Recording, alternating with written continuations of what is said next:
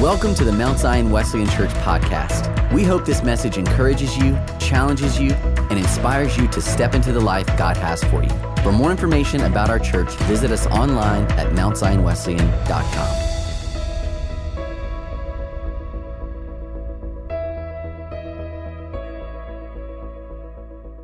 If you have your Bibles, if you'll join me in Song of Songs.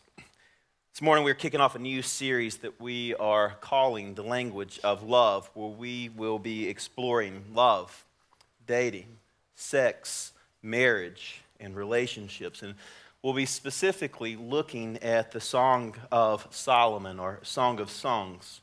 So, no matter if you have a love life, had a love life, want a love life, this series has power to help you step into the life that God has for you. If I had to ask you a question, a simple question, it's more complex than what we want to admit, but the question is this it's a probing question, it's, an, it's a revealing question. What is the greatest love song of all time? Turn to your neighbor real quick. What is the greatest love song of all time? When you hear this song on the radio, you say, now that, that's a classic. Maybe for you, maybe this is the song. Close your eyes, make a wish. Eighth grade, baby. Silk shirt, black pants, loafers, for tonight. Masao. Wow.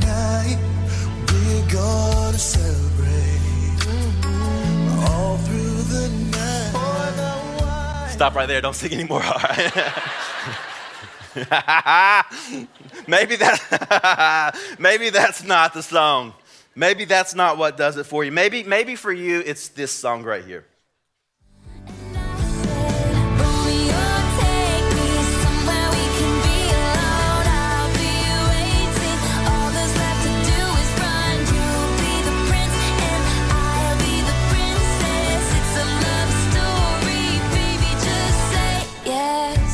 Maybe it's not T Swift. Maybe that's not what, you know, pretty convinced she hates all men. But not maybe that's that's not it.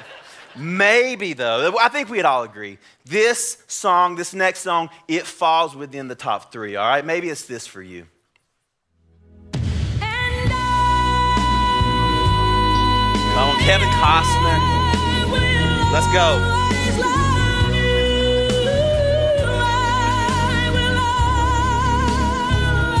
Everybody that was born 2000 and uh, on, they're like, I don't even, I don't know what this song is. Never heard of it. Who is this? That's what's wrong with our culture today.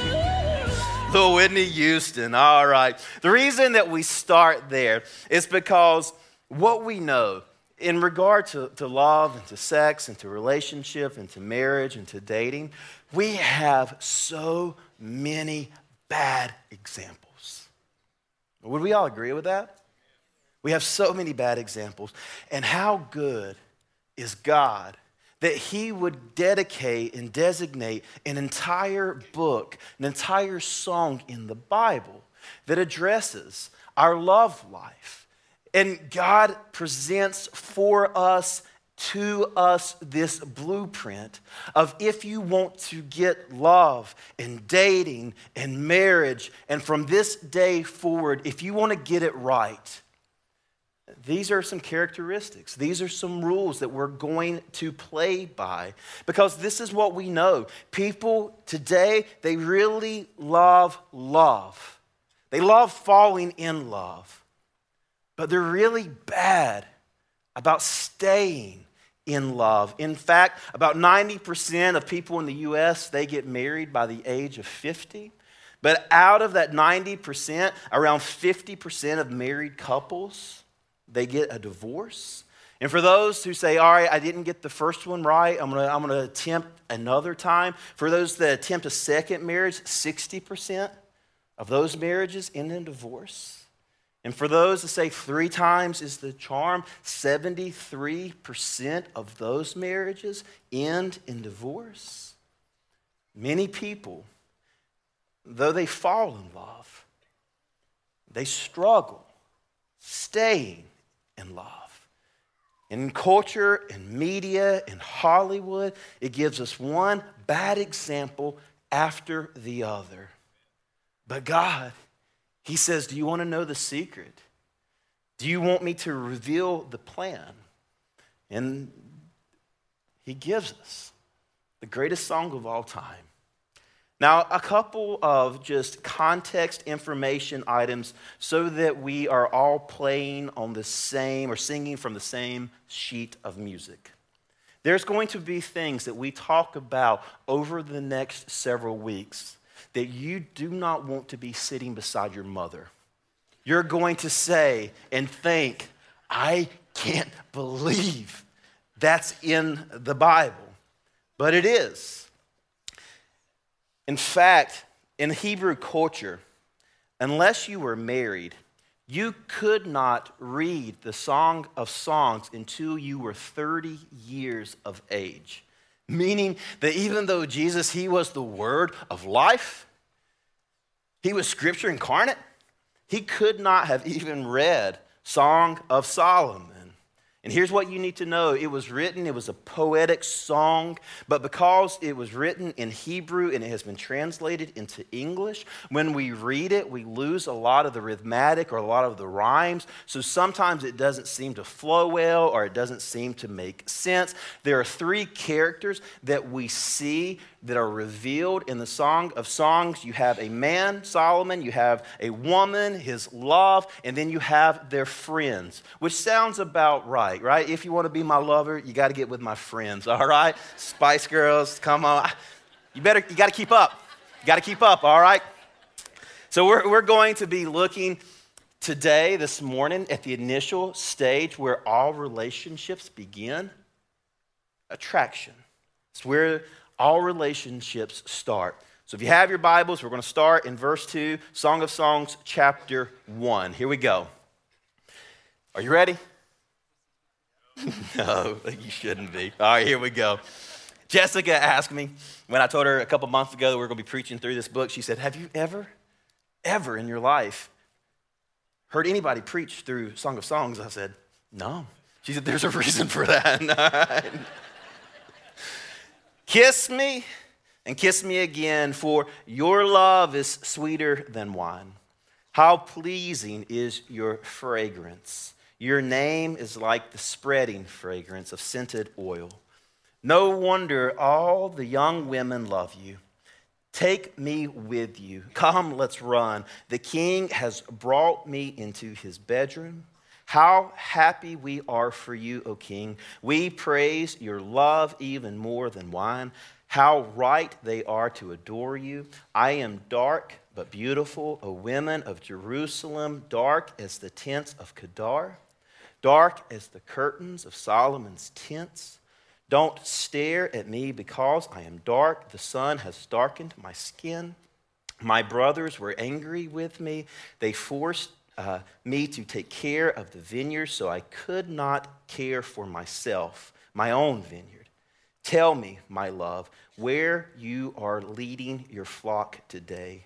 Where will you, where will you rest your sheep at noon? For why should I wander like a prostitute among your friends and their flock? If you don't know, O most beautiful woman, follow the trail of my flock and graze your goats by the shepherd's tents. You are as exciting, my darling, as a mare among Pharaoh's stallions.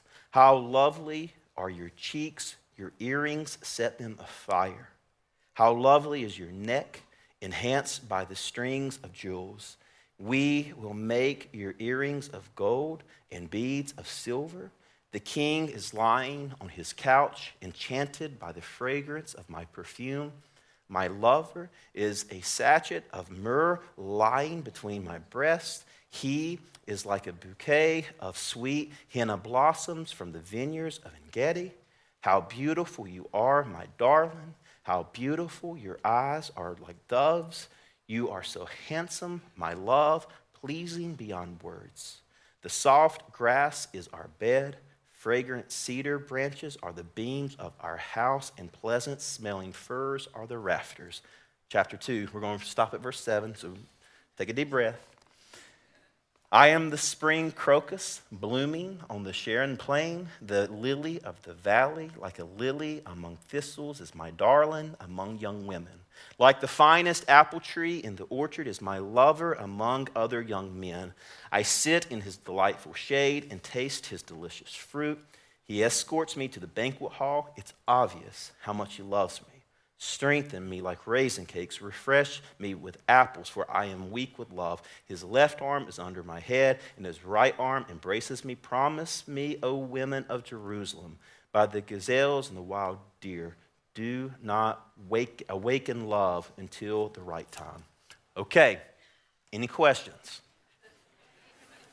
Are all answers, you know, all questions answered at this point? You feel good? Ready to go home?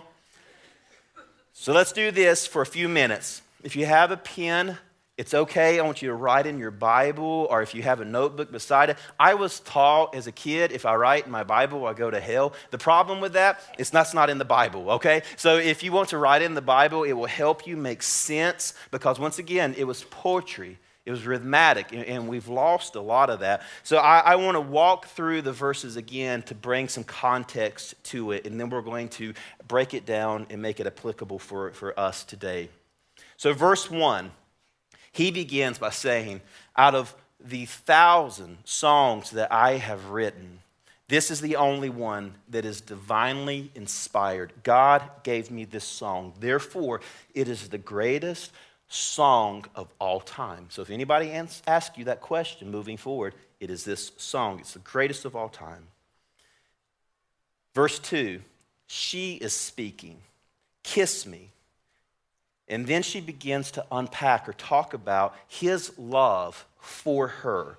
So she says about him, and kiss me again, for your love is sweeter than wine. How pleasing is your fragrance. Your name is like the spreading fragrance of the scented oil. No wonder all the young women love you. Take me with you. Come, let's run. The king has brought me into his bedroom. Now, the friends, they jump in. How happy we are for you, O king. We praise your love even more than wine. Then she speaks again.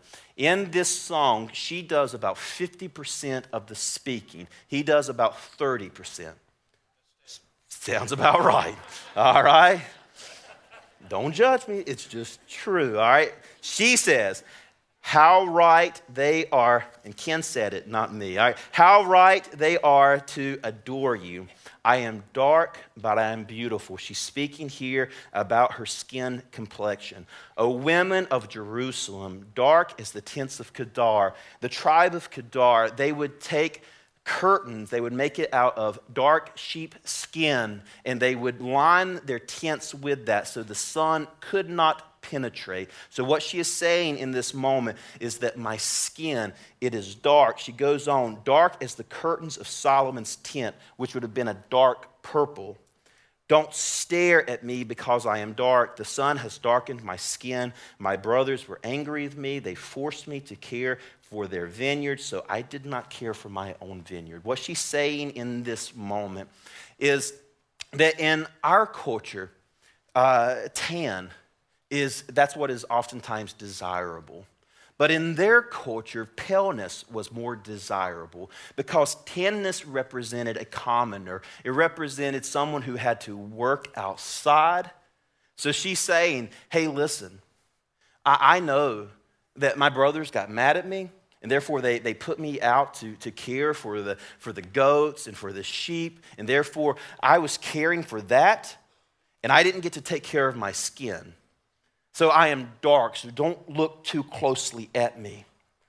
So she's recognizing and she's identifying some insecurity in this moment.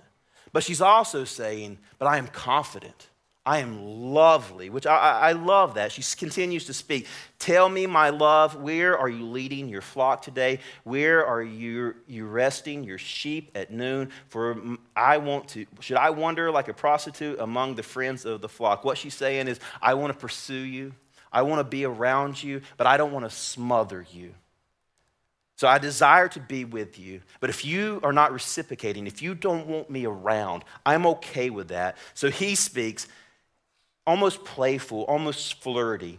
If you don't know, O most beautiful woman, follow the trail of my flock. I will gra- and graze your young goats by the shepherd's tent. In other words, I want to be with you too. He continues to say, You are exciting, my darling, as a mare among Pharaoh's stallions. We're going to come back to this. He is not saying you have the face of a horse. don't, don't say that. That won't go well for you. All right? He, ha- he is not comparing her to a horse. We'll, go, we'll come back. How lovely are your cheeks. Your earrings set them afire. Lovely uh, is your neck, enhanced by the string of jewels. We will make your earrings of gold, beads of silver. And she speaks now. The king is lying on the couch, enchanted by the fragrance of my perfume. My lover is like a sachet of myrrh lying between my breasts. He is like a bouquet of sweet henna blossoms from the vineyards of Engedi. And then he says, How beautiful you are, my darling. How beautiful your eyes, they are like doves. He's not saying, men, you have birdie little eyes. A dove can only see what is in front of them, only can focus on one thing at a time. So, what he's saying in this moment is, You only have eyes for me, and I recognize that. And she says, You are so handsome. My love pleases beyond words. The soft, and the literal translation here is green. Uh, the soft grass or green is our bed fragrant cedar branches and the, the beams of our house and the pleasant smelling firs are of the rafters. She says, I am the spring crocus blooming on the Sharon plain, the lily of the valley. And then he says, Like a lily among thistles, you are my darling. And she says, like the finest apple trees in the orchard is my love among other young men. I sit in his delight, shade, and taste his delicious fruit. He escorts me to the banquet hall. It's obvious how much he loves me. Strengthen me with the raisin cakes and refresh me with apples. These are aphrodisiacs. When David would return from battle, we see in Kings, when he would return from battle, he would give apples and, and grapes to his men because they were full of seed and they were thought to to enhance your sex life. So he would say, hey, take this, eat this, go home, be with your wives, make babies, and then prepare for war. Okay, so she's, she's referencing that. For I am weak with love. His left arm is under my head, his, his right arm embraces me. She then turns and talks to her friends, and she is saying, I'm getting all hot and bothered. Okay?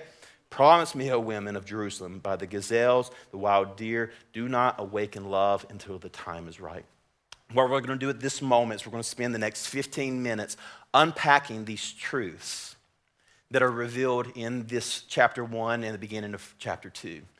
And I want us to identify these seven characteristics, these seven characters, that if they are not present in your dating relationship or in your marriage or in your future relationship, it should raise concern.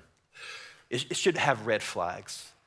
Whenever a couple comes to me and they ask if I will officiate their marriage, I will send them to a mentoring couple and they do an evaluation and they spend several weeks with them. And then I get a report back on that couple.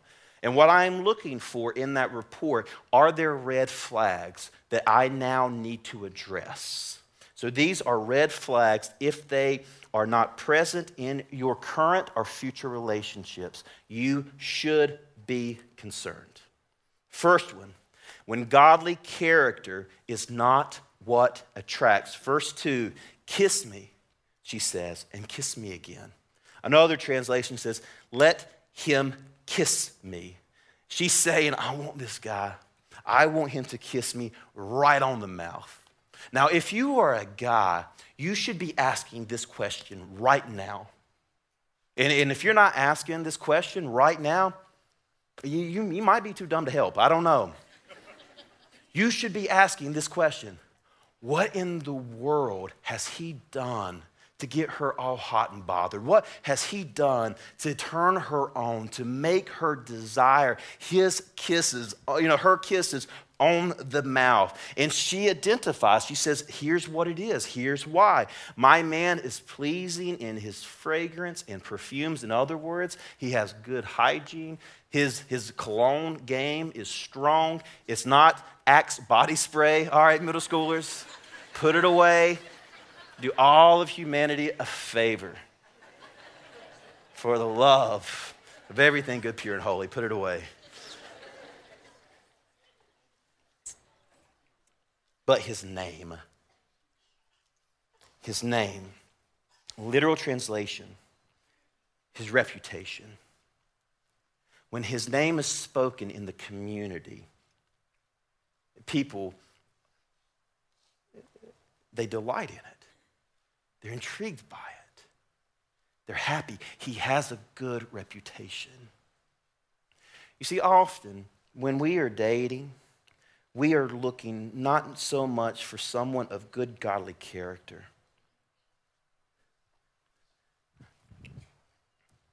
But we're looking for somebody who's hot. Okay? And if you only look for the outside and not for the inside, then you're setting yourself up for failure. Because I know that when I got married almost 20 years ago, I looked very different. Age has not been kind to me. Okay? And if you're only attracted to their outer appearance, Scripture says that that is, is fleeting, it is disappointing, it, it will not last. But a man or a woman of godly character, that will last. And if you are lucky enough, blessed enough to find somebody like I have found, you see, Jessica's relationship with God, it has only grown over the last 20 years of knowing her. And that is something that is extremely, extremely attractive. So, what does it look like? How do I know if someone has godly character? Well, once again, scripture tells us. In Proverbs chapter 31, verse 30, it says this Charm is deceitful, speaking of a woman, and beauty is vain it won't last. But a woman who fears the Lord is to be praised. So, men, what are we to look for when we are pursuing a mate, when we're pursuing a wife? Wives, what are you supposed to pursue in your marriage? What are you supposed to grow into? You see, what we reveal in Proverbs is she has surrendered to the lordship of Christ Jesus and is actively stepping into the life that God has for her. She is growing daily in her likeness and her desire for Christ Jesus. She has recognized the relationship with Jesus is the foundation of her discovering and knowing her own identity. Not what culture says, but what God says over her and about her. She knows that a woman's beauty does not come from the world's standard, but beauty is far more than outward appearance. She fears the Lord and she knows her identity is found in Christ Jesus, and she humbly walks boldly in that confidence. She is more concerned about the kingdom than she is about herself. She is willing to serve others and she recognizes her strengths, her abilities. She strives to further the kingdom and honor God with her time, her talents, her treasure and her tongue. She is not idle, but she perseveres through storms and she trusts and she believes with an unfailing confidence that God's love never fails. So, for our men, characteristics of a godly man, we find that in Song of Solomon's chapter 1 and verse 2. Verse 3 says, He is a man of Christ like character. Verse 3 also says he has a good reputation. Verse 4, he is approved by her friends and family. Verse 9, he values her. Verse 10, he speaks kindly to her. Verse 11, he pursues her. Verse 15, he focuses on her eyes, not her body, but her eyes. Verse 17, he is financially secure. Chapter 2, verse 1, he improves or enhances her. Chapter 2, verse 2, he is consistent with his words as well as with his actions, his deeds. Verse 3, he makes her feel safe. Verse 4, he is proud of her in public. In verse uh, 7, he sets the sexual standards because that is what it means, according to the Bible, to be a man of godly character.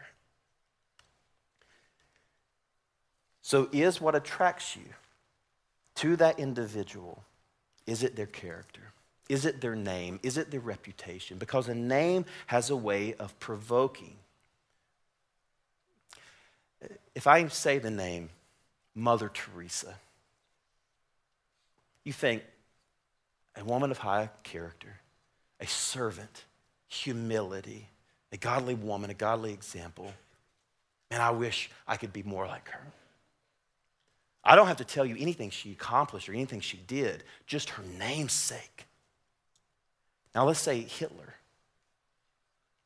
It does the absolute opposite. You think of hatred, evil, bigotry. Why? I don't have to say anything that he has ever accomplished or every, every, anything he's ever done, just his name. When you hear the name of your spouse, when you hear your name, of your boyfriend, your girlfriend, what do you think of? How do people associate with that name?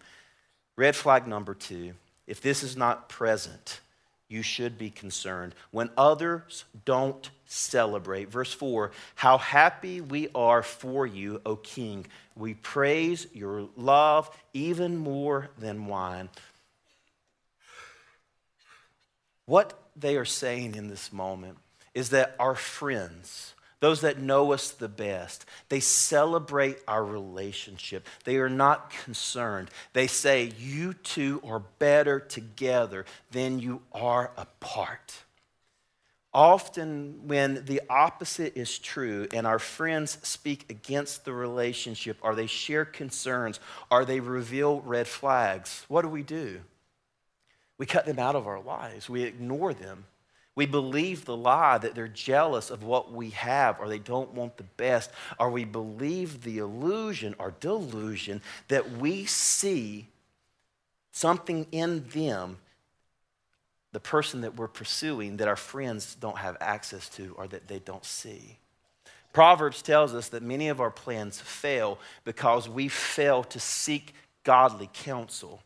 Now, I'm not saying go to your friend whose life, love life, is a train wreck consistently and ask for dating or marriage uh, advice. Go to those people who are more seasoned, more wise, and ask advice and seek counsel from them. And you can simply ask these two questions Is there anything about our relationship that you have concern about? Is there anything in our relationship? That should give us pause. And then just simply ask Do you think we're good together? And then you listen. Now, as a friend, if you have concerns about someone that your friend is dating or even married to, and you want to help, how do you address this? What do you do? Because the worst thing that you can do is you can like their pictures on social media and celebrate it falsely, but just say behind closed doors, it'll never last. It'll never last. I saw that coming. So, how do you handle this as a friend? Here's what you do you go to them individually, privately, humbly, prayerfully, and you say, Can I, can I share with you what I see? I may be wrong. Accept the fact that you may be wrong. And then just share with them one or two or three concerns, red flags that you have observed in their relationship. And remind them, as your friend, I love you and I only want what's best for you. And because I love you, I cannot stay silent. Red flag number three when you're not okay in a season of being single. So she says, Tell me, you whom I love, where you graze your flock and where you rest your sheep at midday. Why should I be like a veiled woman beside the flocks of your friends? What she is saying in this moment is, I want to be with you. I want to go to the same gym that you go to. I'm, I'm going to walk my dog by the, you know, down the neighborhood that you live in. I'm going to shop at the same grocery store that you shop at, even though it's not the most convenient for me, because I want to be with you. But I want you to be with me too. And he's reciprocating this, and he's saying, Listen, you know where I shop. You followed me here, and I like it. I like that. But what she's saying in this moment is, My standards are high, and if you don't want to be with me, then I, I, I'm not going to waste my time because I am comfortable and I am confident and I am believing that it's okay to be single because in that season of wait, in the in between season, in the time of singleness, God is developing me into the person that my significant other most needs. So she is intentional in this moment that God is growing my patience. He is growing my contentment. He is growing my confidence. Are you okay being single? Red flag number four when there is a lack of transparency. Verse 9 You are exciting, my darling, as a mare among Pharaoh's stallions. I am the spring crocus blooming on the Sharon plain, the lily in the valley. Now, this sounds beautiful a lily in the valley. But what she is saying in this moment is there's nothing that is distinguishing about me. I am just common. I, am not the most beautiful girl. I, I'm just average at best. And in this moment, what she's really doing is you know, when you take a picture or you find a picture of yourself and you look at your boyfriend or you look at your girlfriend and you say, oh man, I look terrible. And what you're hoping for him to say is, What? You look beautiful. What you don't want to hear is, Yeah, yellow's not your color. That's a weird angle, you know? Like, I mean, there's next time. You know, don't worry about it. Why don't you, why don't you call him and just ask him to delete it? You know, like, what, what you're wanting is for them to say, No, you are beautiful. And that's exactly how Prince Charming, how Solomon responds. No, no, no. You are like a lily among thistles. You are beautiful. Chapter 2, verse 4. He escorts me to the banquet hall. It's obvious, it's obvious how much he loves me. Some translations say this His banner over me, it is love. There is no ambiguity in their relationship. She is secure, absolutely secure in her absolute knowledge of his love for her. She doesn't have to wonder does he still love me? Is he still attracted to me? She knows with an unwielding confidence that he is still for me, that he is still proud of me. Men, sometimes the best thing that you can say to your wife is, I'm proud of you. I love you. You are the best mom, and this is why. You are the best wife, and this is why. You care for us. You love us. You are so gentle. You are so peaceful. Sometimes the best thing that you can do is because society and culture, it wants to rob our women of this confidence. And it is our responsibility as men to lean into them and to securely say, you are mine. I am yours. I love you. So don't leave them wondering. The last red flag, when you're compromising godly values, she says in chapter 2, verse 3 like an apple tree among these trees of the forest is my beloved among the young men. I delight to sit in the shade, and his fruit is sweet to my taste. And then she says, Strengthen me with raisins, refresh me with apples, for I am faint with love. She goes on to say, don't, don't awaken this desire. God designed sex, it is a gift that has been given to his sons and to his daughters for them to enjoy. But it has been given to be enjoyed in the relationship of a covenant marriage. I have couples come to me often and want me to officiate their marriage. So I'll ask the question every time without exception Are you living together? Are you being currently? Are you being intimate? And the reason I ask that question is because God cannot bless anything that is against his nature. Sex before marriage is against God's nature.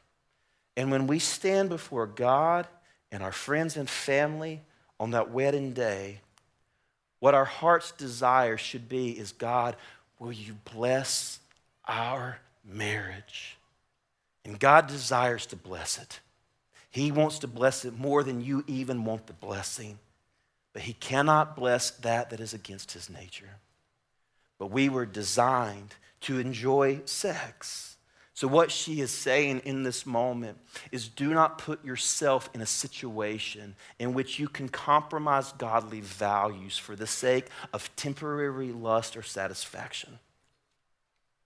Don't awaken the deer, the gazelles. Wait until your wedding day. Why? Because we want God's blessing. We want His best. We want to honor Him in this moment, in our dating life, in our marriage, and in our relationship.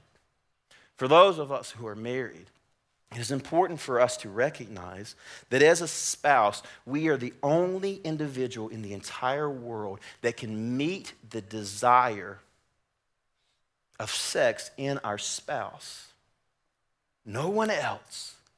It is our responsibility to steward that gift that God has given for our enjoyment well.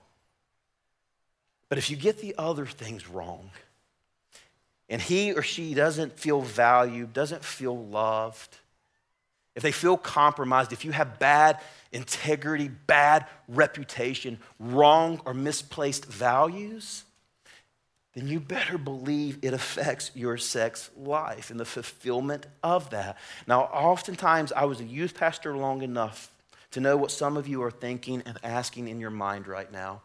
Luke, where is the line? How far is too far? How far can we go without it being sinful? And I will say to you that you're asking the wrong question. Scripture doesn't say that there is a line, Scripture says that there is a time. And the time is to wait until you are married. Why? Because it is God's absolute best for you. So, in conclusion, here are the things to focus on. These are the red flags that you need to be concerned about if they are not present in your current relationship or relationship that you will one day pursue. Is godly character, is it what is drawing you, attracting you to that other person?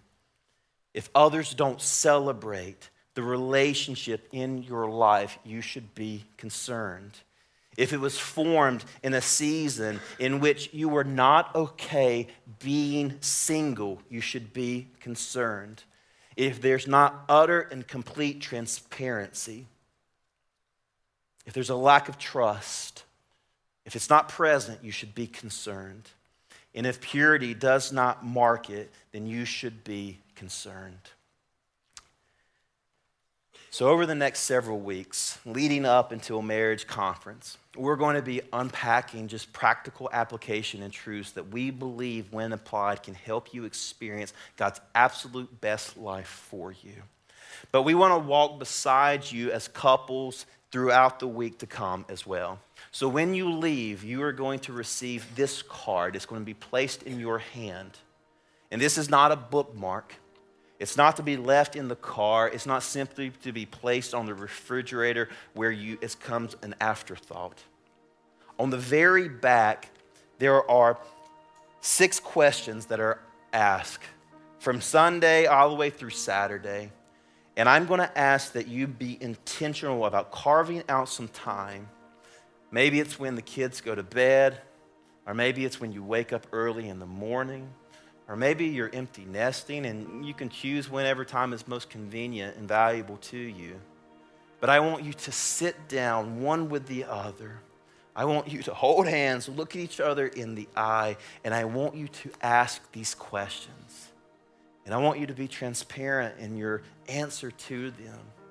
And if you do so, we believe that you will experience a level of intimacy and you will enhance a godly relationship like never before. Our prayer as a staff for you this season has been that as we see families and relationships declining all around us, that we will look to God and His instruction through His Word to build relationships that can be light in a dark world. So, are you excited? are you excited? Are you ready? Let's do this. Would you pray with me? Father God, we thank you for your love and for your grace and for your mercy.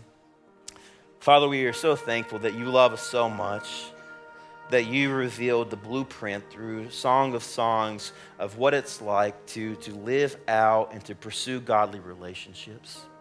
For Father, in our word and in our deed, may we honor you in all that we do and all that we say. Father, we know that you want what's very, very best for us. So, Father, receive the glory in us and through us. Father, may we prioritize these questions this week, and may we grow in our knowledge not only of you, but also of the relationships that you have placed in front of us. So, Father, we love you. We thank you as in your strong, your precious, and your sufficient name. And all God's people say, Amen. Would you stand to your feet as we close in worship?